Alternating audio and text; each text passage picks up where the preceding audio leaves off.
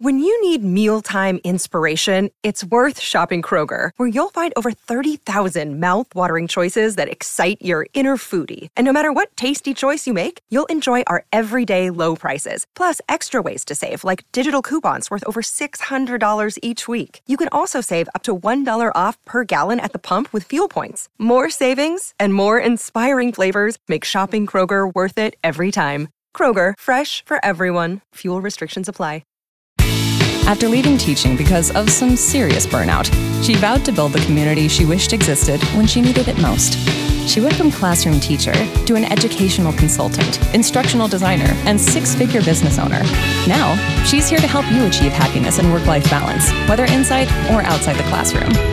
Come join our discussion as we talk about managing teacher burnout, career transitions outside the classroom, starting a side hustle, and everything in between. Here's your host of the Teacher Career Coach podcast and your new personal cheerleader, Daphne Gomez. Welcome to the Teacher Career Coach podcast. I'm your host, Daphne Williams. First, holy crap. Reaching our 50th episode is a huge milestone that we couldn't have done without you. I'm so grateful for everyone who's listening right now because truly, we wouldn't have made it this far without your support. I wanted to start a, this really special episode with kind of a personal announcement. This week is my final week employed as an educational consultant for Microsoft Education. I've held this position for years, with the exception of the year that I worked as an instructional designer for another edtech company, GoGuardian. First, I wanted to explain just why I'm resigning, because this had nothing to do with the job or the company itself. My role has been truly a dream position for me for years. I felt lost when I began my transition away from teaching, but something shifted once I came across this opportunity. At first, I thought it was too good to be true, but Microsoft was the first company that really valued my expertise, my passion for education. They granted me opportunities to follow my desire to impact the future of education and they helped me continue to grow professionally. It was really inspiring to work alongside coworkers who dedicated themselves to supporting educators however they could. And this company really showed me what being mission driven truly means in a, you know, quote unquote corporate environment. And if you haven't heard me share more about this role, I suggest you go back and listen to episode 17 and episode 28, where I actually interview one of my former coworkers. Well, all this to say, putting in my two weeks' notice for this role was not a decision I made overnight. I just reached a crossroads. As much as I love my work, my team, I knew it was time to dedicate all of my energy and passion into this it was time for me to either choose teacher career coach or my full time job. Because honestly, I could not do both well anymore. I started to struggle mentally with that reality, and I constantly felt like I was letting down both teams. This was just low level stress that weighed on me for a while. And I didn't hear anyone complain about my performance on either side, but I just knew that they both deserved better.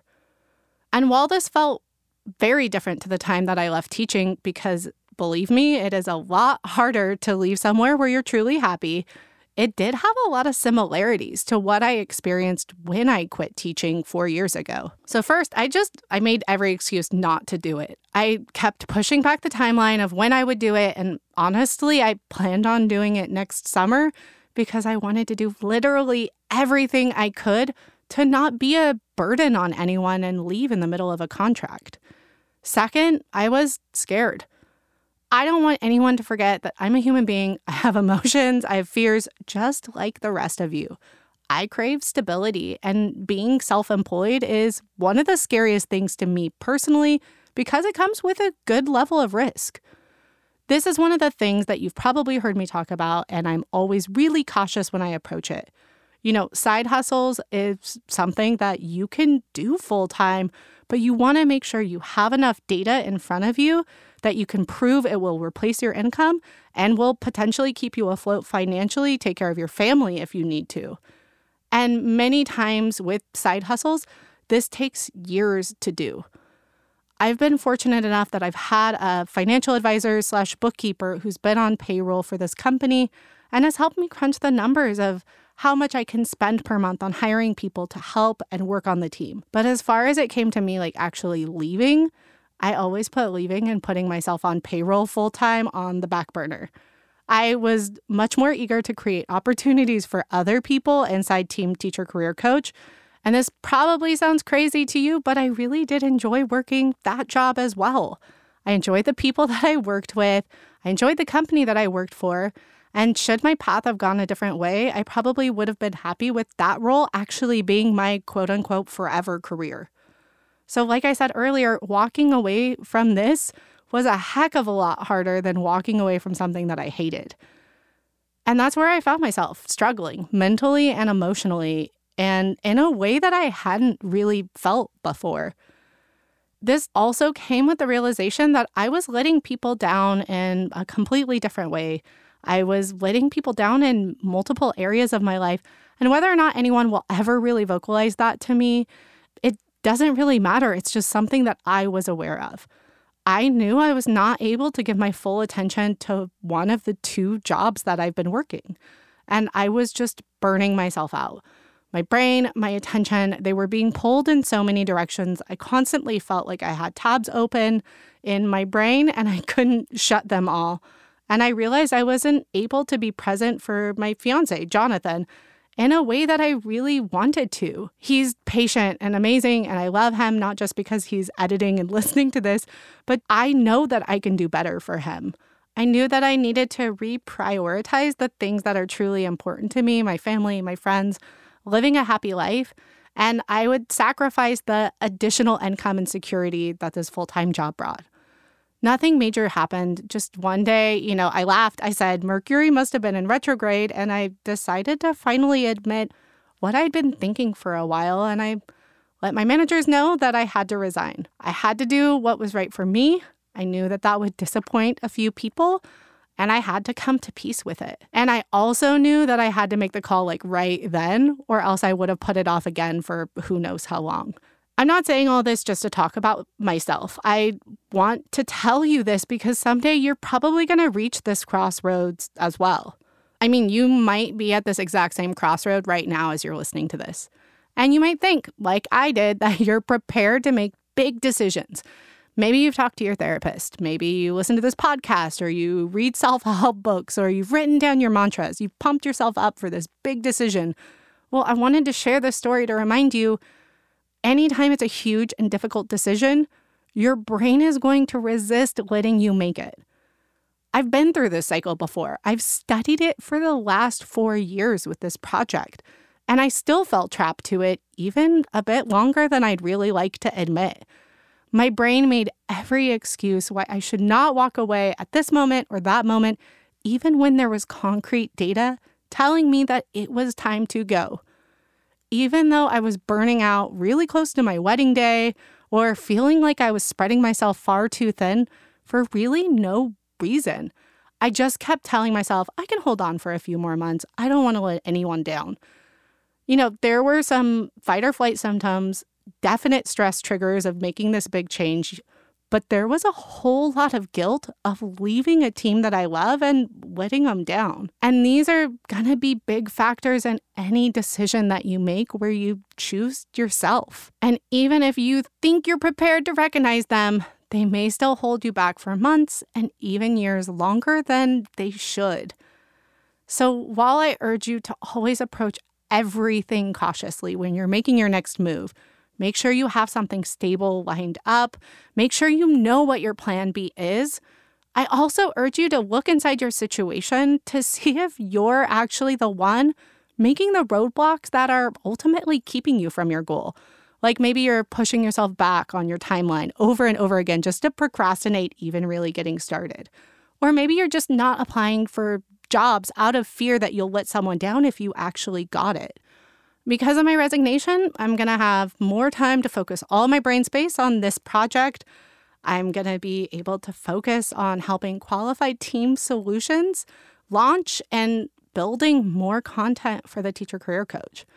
And because of this opportunity, I'm so grateful. I'm really excited and I'm secretly terrified, but I am so, so grateful. Now, this is a special occasion. It is our freaking 50th episode. So I wanted to cover some behind the scenes of the podcast in general. Starting with just a few frequently asked questions we get about the podcast. One question that I get asked all the time is why don't I ever mention the companies that people work for, like my guests? And you may have noticed at the beginning of this episode, I said something I've never said on air before, which is the companies that I've worked for previously. I truly believe that both of these companies are doing great things for education. And I have nothing but great things to say about both of these places and my time there, and behind the scenes, how I know they work with educators and with educators' best interest in mind. I kept them out because I wanted to keep all the components of the teacher career coach and any current employment that I had separate. First, out of professional respect, but mostly to avoid any conflicts of interests. These reasons are why I don't have my guests share their company names either. Unless the company themselves has a representative come onto the podcast, I just don't want my podcast guests to identify their place of employment, even their past districts. Many companies will ask you to run this through their PR team, and it's just a lot easier and safer to keep it vague for this purpose of the podcast.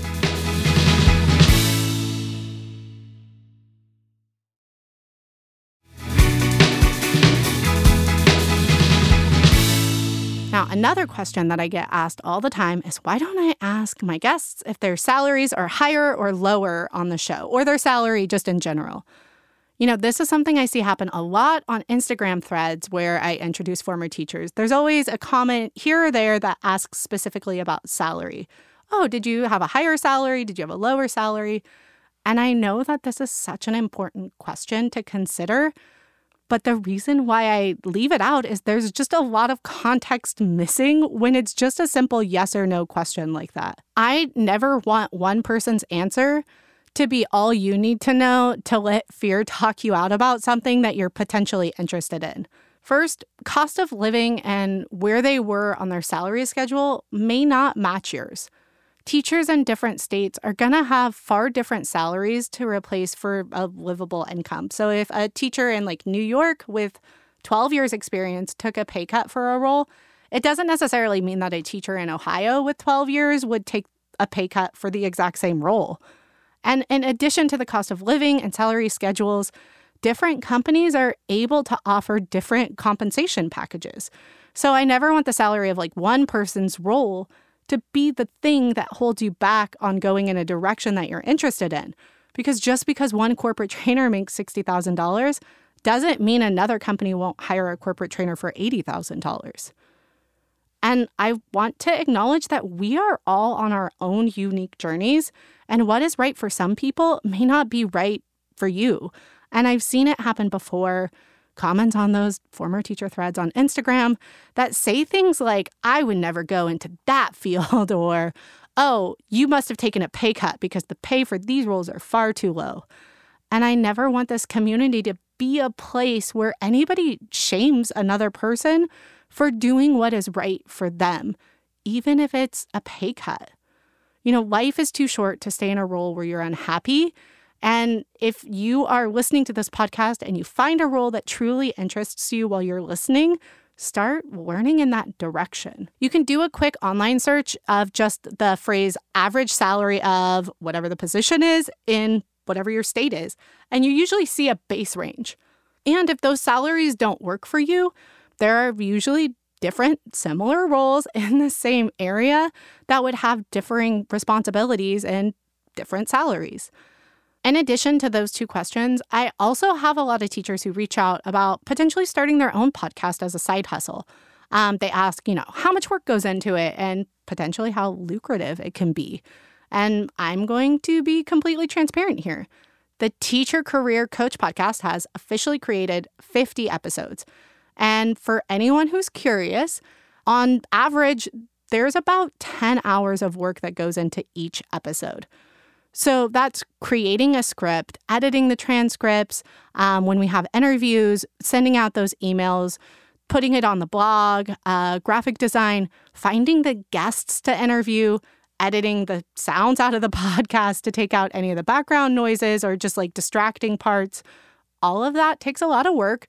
So we can estimate in the last year, we've put in about 500 hours worth of work into all of these episodes. And you'll see a lot of podcasts end up stopping pretty early on because of just how much work really goes into it. After a while, it can be hard to justify your time investment on a project like this. Many podcasts fizzle out, usually after like the first 10 or 15 episodes. Truthfully, podcasting is not something that's easy to break into, and earning any revenue off of it takes a lot of time.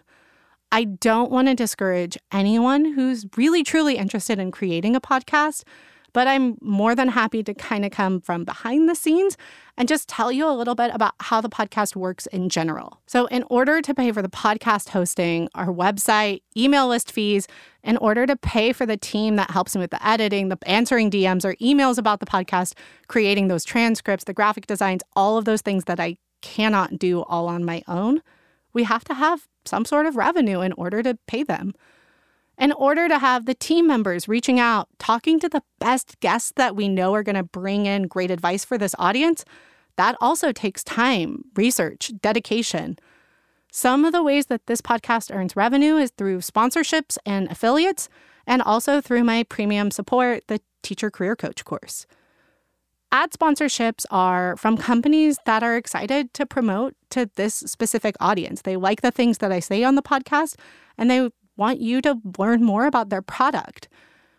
Now, affiliates are affiliate links where I actually just earn a small commission of the products that I've selected specifically for this audience that I think you would be interested in. For example, if you planned on purchasing Camtasia for video editing and instructional design, you could go to teachercareercoach.com forward slash Camtasia, and the cost is the exact same to you but I would just earn a small percentage of that sale. And the podcast helps bring awareness to my signature program, the Teacher Career Coach course, which I'm sure you've heard me talk about or advertise on this program. You know, when I started this project, I did it really strategically. And I knew that there were going to be free services and I knew that there was going to be paid services. The free services and support that I'm able to provide the audience and community in general are newsletters, blogs, Instagram posts, these podcasts. And then the paid support or what's called premium services are the courses, like the Teacher Career Coach course, where I offer all of my resume templates and I walk you through step by step everything I know about changing careers. And yes, I do receive salty comments or DMs very rarely, but sometimes I get them from people who question my dedication at all due to the simple fact that I do have a paid program. I've had comments sent to me that said if I truly cared for this audience, I would do everything for free. I wish that I could tell you that that doesn't hurt me, but it does. There's this huge and dangerous narrative floating around teacher, you know, slash former teacher world that if you're a nice person, everything that you should do should be volunteer anytime you make money or ask someone for money, you're a bad person and you are selfish. This mindset of martyrdom, I believe, is exactly why so many teachers burn out in the first place. There's so many unrealistic expectations of unlimited, unpaid time and energy that other people demand of teachers. And then, unfortunately, that's sometimes recycled outside of the classroom and then passed on to others. I don't want anyone to ever do that to you, whether you're inside or outside of the classroom. I urge you to have realistic expectations and also respect where other people set their boundaries and their unlimited unpaid time. I could not possibly expect to have the experts on this team or keep dedicated team members on board for years to support this community without being able to help them put food on their family's plate for all of the time and energy that they put into creating, researching, and supporting. Even at the amazing phase we are at right now with 50 episodes and a huge audience, the Teacher Career Coach podcast actually still costs more money to produce than we make in sponsorships and ads. Our free support is always going to be here for anybody who needs it the podcast, the newsletters, the blogs, you know, the Instagram. But no one should expect unlimited free support from others. And just because it's free for you or the audience, it doesn't mean that it's free for us to actually produce and upkeep, which is why a premium program is a necessity to create a sustainable business model that can continue to serve this community for years and years and years to come. Now, if you're not able to purchase or you're not interested at all, I totally understand and don't think that that makes you any less valuable. If you believe in our mission, if you love the free support you're receiving, there are so many ways that you can support without ever spending a single dollar on a course or an advertiser or an affiliate link. Simply listening, sharing the podcast with others, and leaving a rating and review helps this small business in so many ways. And the very last question I want to answer is why? Why did I start a podcast? I had already written a lot of content for Teacher Career Coach for the last two or three years, but last fall, we decided to go all in on creating a podcast. It was the fall of 2020, so we did have a lot of time on our hands, and I am engaged to someone who does have sound editing experience professionally. But there was actually a lot of thought that went into using this specific medium to help this community. I wanted to create a podcast because I remembered when I left teaching. There were no people for me to network with in my own close circle to ask questions. I had been a teacher for three and a half years, and I've never had anyone that I knew that actually left teaching. I had no connections with anyone, and I created the podcast because I wanted to expose you to the world that I was exposed to and wanted you to have that opportunity that I didn't have back then. I wanted to create a safe space for anyone who wanted to listen to be able to evaluate different career options with no guilt or stigma attached to it. And I also wanted to do it in a way that fit into every teacher's schedule because sitting down and reading a blog sometimes can feel like homework. And whether or not you really intend to do it, it can get pushed on the back burner. But passively listening to a podcast as you're commuting, doing your grocery shopping, or walking through the mall and buying new clothes, that's a lot more manageable. And you can continue to learn and grow, but on a schedule that works for you. Many people reached out to me when I was kind of polling the audience and they told me, listen, I don't listen to podcasts. I'm not going to listen to your podcasts. I want you to continue to write everything in blogs. And so I've continued to do both. I put out the transcripts of the podcast once a week. However, there is something that's far more impactful. And I think it helps combat your imposter syndrome. And that's actually hearing people's voices talk about how they've succeeded. It's easy to think that the person writing it's probably smarter than you or better than you in one way or the other. It's just not achievable for you. And one or two big words will really stand out on the page.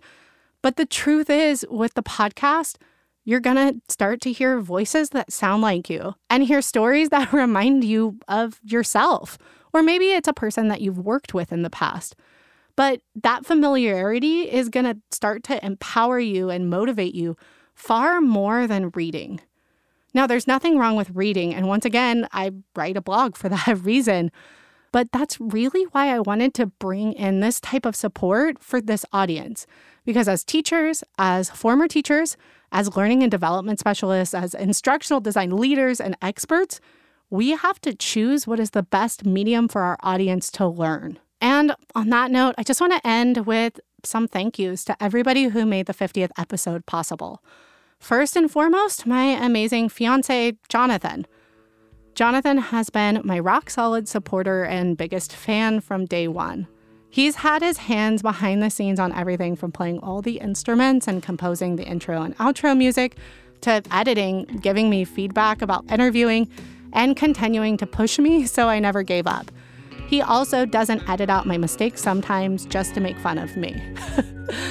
I also wanted to thank all the team members at Teacher Career Coach and Qualified Team Solution. Thank you for being a part of this mission that's bigger than us. thank you for having faith in this company and thank you for helping me grow as a leader. And then also just a huge thank you to everyone who's listening right now. Because if you were not, this would not exist. We would not be at the point that we are at today. And the numbers and the data has shown overwhelmingly this exact podcast was needed. And with that, I will continue to push and I will continue to serve in the best way that I can to help you. So, thank you so much for being here, and I'll see you on the next episode of the Teacher Career Coach Podcast.